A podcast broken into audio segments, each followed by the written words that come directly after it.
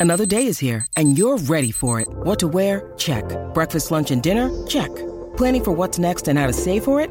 That's where Bank of America can help. For your financial to-dos, Bank of America has experts ready to help get you closer to your goals. Get started at one of our local financial centers or 24-7 in our mobile banking app. Find a location near you at bankofamerica.com slash talk to us. What would you like the power to do? Mobile banking requires downloading the app and is only available for select devices. Message and data rates may apply. Bank of America and a member FDIC. 630 CHED Inside Sports with Reid Wilkins. Weekdays at 6 on 630 CHED.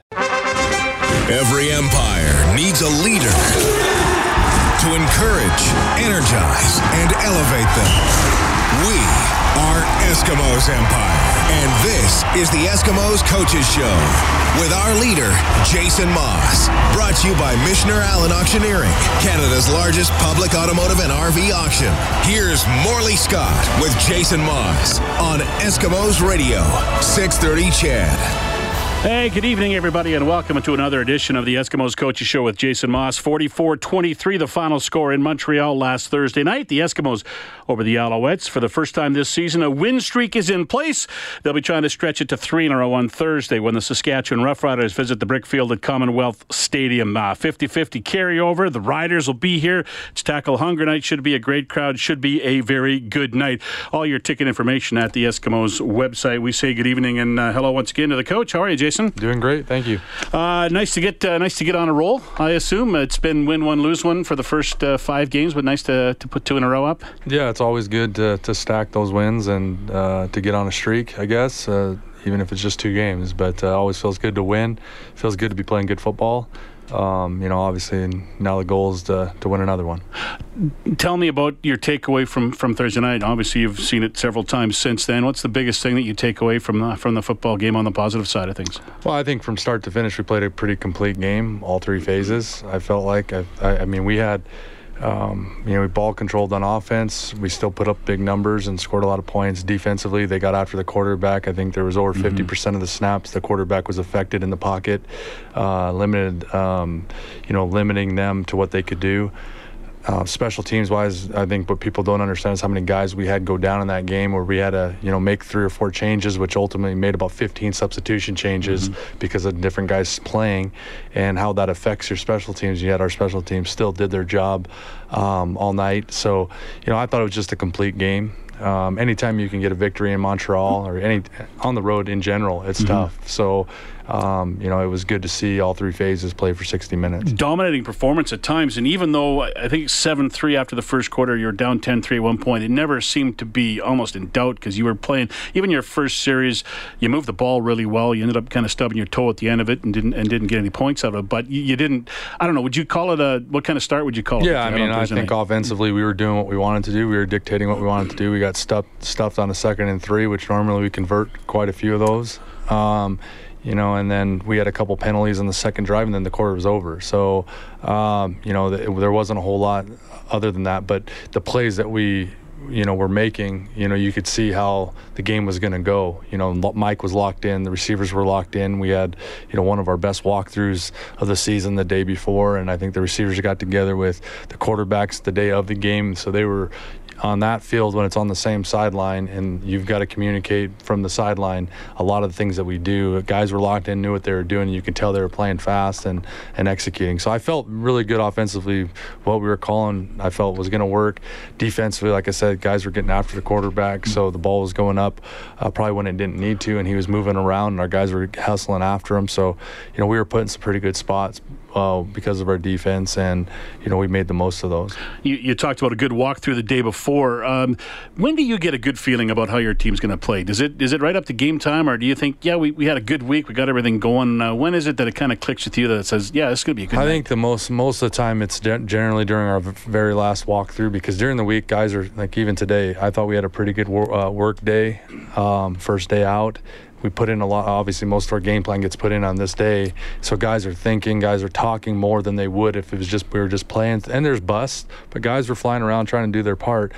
Each day that gets less and less with the bus and more and more with the execution. And by the end of the week, when we're walking through everything for the final time and we do our day four full speed, you can kind of feel have a feel if the guys know the game plan and know where they're supposed to be.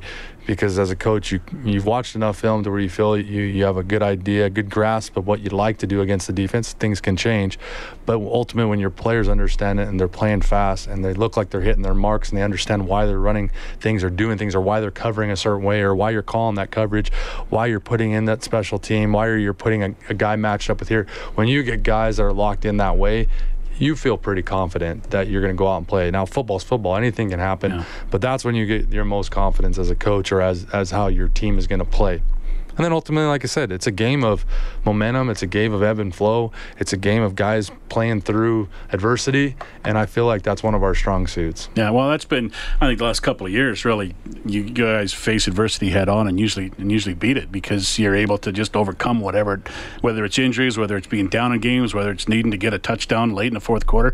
You seem to always been able to do it. Yeah, our you know we're led by some really great people uh, our players are, you know, we got the the right type of leaders that don't get down when things aren't going our way, and they continue to communicate with players and coaches, and uh, obviously never give up.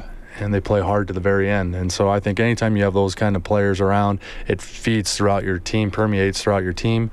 And, you know, ultimately, like I said, it's, it, you get confidence by overcoming things, mm-hmm. and our team has overcome a lot over the last couple of years. So they're obviously comfort, comfortable comfortable being uncomfortable. Yeah. Uh, when you guys had the live mic game a couple of weeks ago, was the first time that fans had seen had heard Mike Reilly with the mic on um, through this whole process, and I heard so many comments about people saying I'd heard about him and, and the stuff he does and how much of a leader he is, but hearing him say it, I think it really sunk into people just what a great leader he is and, and how he talks when he, you know what they when they heard him talking to players on the field, they just kind of clicked in and said, yeah, everything I hear about him is true. He just seems to be the perfect leader. Yeah, I mean, I, I, I guess if you needed a live mic to prove that, then the live mic is worth something. Yeah. But uh, finally, I think uh, if you haven't if you haven't been paying attention to our football team over the past five years, you would if you had been playing, I should say, yeah. you'd know what kind of leader he was just by the way the guys, why he plays the game, the way guys act towards him, the way team teams talk about him. I mean, there's something to the guy. So if they if that's what the live mic was for, so people could understand and appreciate that, then I'm all for it. Uh, uh, everybody went to the game in Montreal talking about Johnny Manziel. They left talking about Mike Reilly. That performance was was pretty special. Uh, four touchdown passes, 415 yards. He ran around himself. Uh, just did everything he always does. Yeah, it was awesome. I mean, he was like I said, locked in all night. Um, when things weren't there, scheme wise, he made something happen, uh, made the right decision just about every single time. Um, he threw the ball accurately everywhere, whether it was short, long, in between. He made two really huge checks for us uh, that got us touchdowns and got us down to the one yard line on a pass interference. So, you know, he was locked in. Um, you know, to the game plan. And not that he's not every week, but you know, you could see it just the way he was playing. He was very comfortable, and I think you're going to see with Mike. I mean, he gets more and more comfortable. Uh, you know, every day in the system and every day that he has more reps, I think every great quarterback will tell you the more time they're in there, the game slows down, they see things. Uh, we do change our offense week to week, um, probably more than others. Uh, so he's never going to be quite that comfortable, but um, he's getting used to the schemes and getting used to what we do. Can he get better still? Yeah, no question. He hasn't yet to play a perfect game, and uh, he's still, you know, he still has room for improvement. Uh, you know, as coaches, we we're nitpicky on little things that he he can get better at. His footwork, his drops. Um, you know, if, if, if, he ever misses, he misses certain throws for certain reasons. Um, his eyes have gotten tremendously better this year than last, I, I, I, believe. Watching him survey the field, having him look off defenses more, he's more comfortable holding his eyes in different spots and still coming back to his primary side, which I think, uh, like I said, that comes with experience and knowing our system. Um, you know, so the longer he plays, I mean, he's obviously going to get better now. The things he probably won't get better at, I mean, there, he's never going to outperform what he does in the pocket. To me, that's what makes him special. I've never been around a quarterback that's as tough, as gritty, as good at throwing in close quarters, doesn't care about the hits, anything like that. Nothing bothers him, phases him. His close quarter combat skills are uncharted, I believe. So, um, you know, I ho- just hope he maintains that his whole career, yeah. You know, more than anything. Um, I, I, know you don't, but do you get the feeling sometimes that people don't appreciate him for how good he is? Because it just seems to me people don't understand. Like, I mean, he's the best player in the Canadian football. Well, like, I will last say, year, probably will, this yeah. year, and, and in years. I will say this about people that don't appreciate him. I mean, you have let's just compare Connor. I'm not even gonna say Connor McDavid, but Connor McDavid is the best hockey player. He's been voted in NHL. Well, Mike Reilly was the MOP in CFL, so he's the best player in the CFL right now in a city that loves football, that loves sports.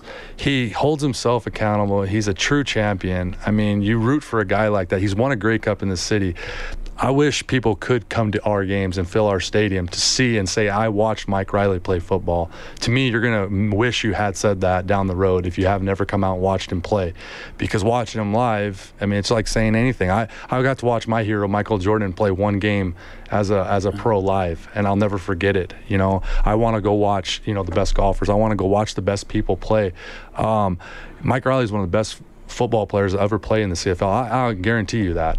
And the fact that, you know, if, if people don't appreciate that and don't want to come out to our games, if you're going to come out for one reason, come out to watch that guy play football with the team that we have um, and say you got to watch one of the best guys ever to play. Yeah, and again, the other side of it too. I mean, he's he's great in the community. He's he, he's a tremendous interview to talk to uh, from media wise. He just he's just a complete package. Uh, the more the more I get to know him and watch him play and hear him do interviews and stuff, it just yeah. you be, get more appreciative of, of what he. Does. I does. agree, and again, I, I, say Connor McDavid just because Connor's young in his career mm-hmm. too. Mike's not that old in his career. He's only been playing for five years. I mean, he's a young guy in his career. He's not 15 years in his career like Ricky and Calvillo were later on in their career. Kevin Glenn even that are Hall of Famers playing. Henry Burris who's playing. Mike's so short in his career, he still can play another 10 years. I mean, easily.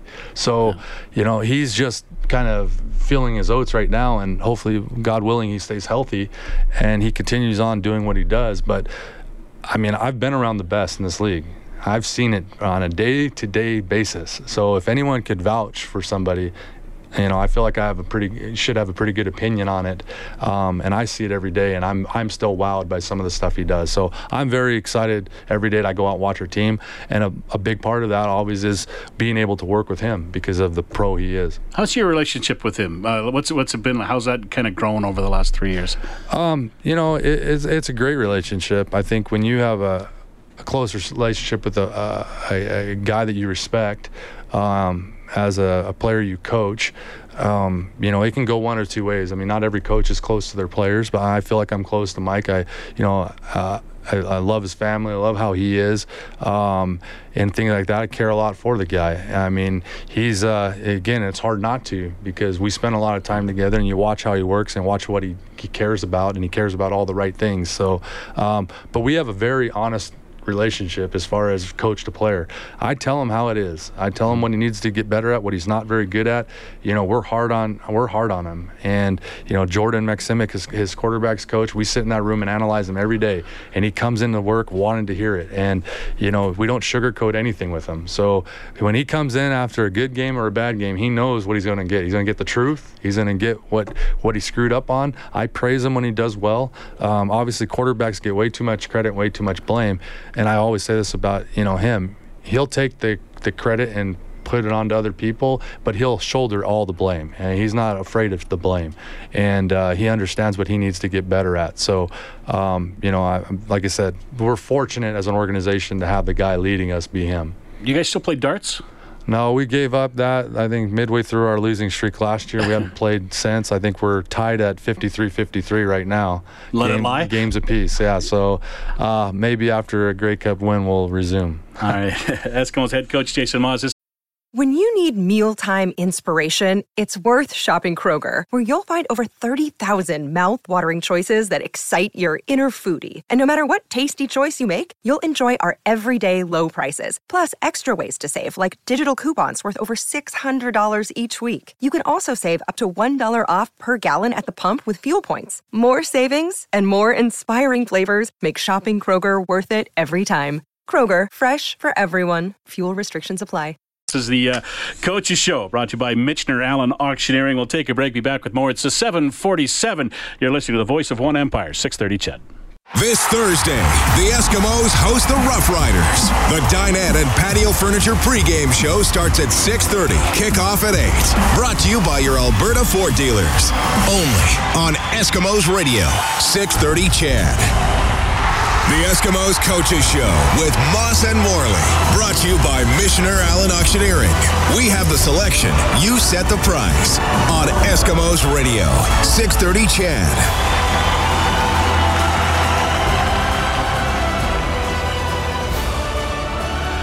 We're back with the coach on uh, the Eskimos Coaches Show with Jason Maas, brought to you by Michener Allen Auctioneering. Uh, before we look ahead to Saskatchewan, Jason, I want to talk about a couple of guys from the game uh, in uh, Montreal. First off, two guys who were drafted by the club last year. I want to get your take on maybe just how they played and how they've developed. First off, uh, Kwaku Boateng uh, had the hat trick, three sacks, two sacks a couple of weeks ago before he got hurt and missed a couple of games. It was great to see him come back and just pick it up right where he left off. Uh, no question. He was tenacious all night. Um, you know, he worked the corner extremely well, physical, getting around it, uh, and then stayed after the quarterback until it was until it was he was down. So, uh, you know, he could have had probably a, a, couple more even. So he's been um, exactly what we expected of him. To be quite honest with you, um, this year. You know, last year, you know, we drafted him in the fifth round. So I think if anybody would have thought he was going to be probably as good yeah. as he's been, you would have said you'd have drafted him much earlier. But one, the the moment Kwaku showed up, we knew he was there was something to him, um, and we just happened to have an older D line who were veteran guys who could play and all those things. But he slowly worked his way in, and you could see he was one of the better guys, and he could play. And then this year we had high expectations for him. I mean, his injury set him back a little bit, but if this is what we're we're going to expect for the rest of the year out of him, is this kind of capability in a game? Um, you know, he's been fantastic. I think he's only going to get better. He's young. Mm-hmm. Um, you know, if anything, he needs to, to, learn his body better and be able to do things all day long and uh, be tenacious like that for 60 minutes. Um, he's not quite there yet, and uh, once he gets there, it'll be fantastic. And what a great spot he was in last year too. I mean, sitting down and watching film with John Chick, Odell Willis, Philip Hunt. Marcus Howard, guys who've been at this game for a long time and all were very, very good at it. Uh, I know I've talked to him about it, and he just said he, you can't you can't buy that kind of an education. No, and Kwaku's a smart guy. I mean, um, you know, football when he's when football is done, he's going to have a very productive career outside of football. So he's smart uh, did very well in school and all those things. So uh, that kind of classroom work ethic, where he can sit there and watch video and analyze things and, and get things, I think comes natural to him. There's nothing quite like hearing a player describe what he did and, and watch the moves and understand why they did it, or the little nuances of film study that I think he picked up from a lot of those veterans. Uh, the other guy I want to ask you about is Nate Behar, who you know got a, just a couple of snaps on offense last year, didn't catch a ball last year, but he's made some. Not a lot, but he's made some really important catches for you this year. He's been tremendous. I mean, anytime we've counted on him to make a play, he's made one. Uh, starting off with his two-point conversion in Winnipeg, uh, this game, you know, the the fade that he catches over Tommy Campbell on a basically a hot route for Mike and he sees it, throws it where it needs to be thrown. But still, that's a difficult catch over one of the best DBs in the league, toe tapping on the sideline and then keeping it once you hit the ground. Um, Nate is one of the smartest players on our football team. He understands our system extremely well. We can move him around. We can do a lot of creative things with Nate. Um, you'd only have to tell Nate one time what to do, and he picks it up and he understands it. He analyzes it very well. Um, so I, I think as you'll see as the year goes on, we're going to start doing different things with him and and developing him more. He's definitely capable of having a big night and catching the ball and doing other things. He does a lot of the other little things that probably not everyone mm-hmm. notices mm-hmm. for us, but uh, he's slowly going to get worked more into to what we do. I would think as a coach, that's one of the most enjoyable things. You get players like that young and who are eager to learn and can learn and listen to you and just kind of teach them and watch them grow and get better as as the games go by. Yeah, I mean, I think that's what it's all about. It's development, it's teaching. I think that's what you get most excited about when you watch players who come into your system, understand it, learn it, get better from it. Um, you know, take it seriously and see the development mentally and then physically how it translates. You know, pro athletes are pro athletes. They can all, if you just take them out there and let them run, jump, um, and lift weights, you'd, you'd be always amazed. It's one thing to do that; it's a whole other thing to beat a person in, uh, individually next, and then it's a whole other thing to do it within a scheme. Um, and I think once you can do all three of those things, you see what kind of player, can, what he can become, and to watch that player develop like that on a day-to-day basis over a year or over years, it's very rewarding. Saskatchewan Roughriders on Thursday night, uh, 8 o'clock start, uh, 6 o'clock for the countdown to kickoff here on 6.30 CHED with myself and Dave and Brendan Ulrich on the sidelines, Blake Dermott with us as well. Uh, the Riders, a lot of noise around them today. They've they made a lot of roster moves. They moved some some people around. They brought Collaros back. Uh, does that affect preparation? Like, do you think like this is going to be a team that's going to have a little buzz to them because they've made some changes now? Or on it, to be quite honest with you, um, we don't care one bit. I mean, we know the roster they have. If they change it, they change it. Uh, we know their schemes as far as what they've shown on film for the first five, six games of the year. That's what we're going off of. If they change, they change. We'll adapt, we'll communicate, and we'll figure it out. Um, you know, we feel like we have a good football team. Um, we feel like, you know, our guys play together. They're committed to what we do. And at the end of the day that's what we're, we, we, we've been focused on. So the more noise you know that comes out of there the less we care. So at the end of the day they got to show up on thursday night to play us with who with 44 people. So and we'll play those guys they got a pretty good defense, don't they? Yeah, their defense is great. I mean, they don't they don't give up a lot. They they're very uh, physical up front. Um, you know, they've got two of two of the best rush ends in the league. Um, they got they're very physical inside as well. Um, you know, so their linebackers are very active, and then their schemes allow them to play fast. In the back end, they challenge receivers. Um, they match people up, so they take things. They make you take it very personal because when they match people up, they assume that that's the best guy to cover you.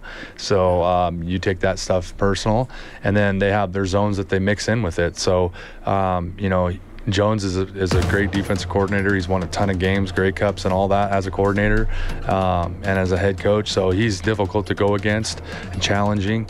Um, so, you know, we got our hands full on offense. We've got to execute and, and, and play well. Uh, in order to score points against them. All right, Jason, great stuff. Thanks again and appreciate you coming down. Thank you. That is uh, the Eskimos Coaches Show with Jason Maas for Michener Allen Auctioneering. My name is Morley Scott. Uh, have a great night, everybody.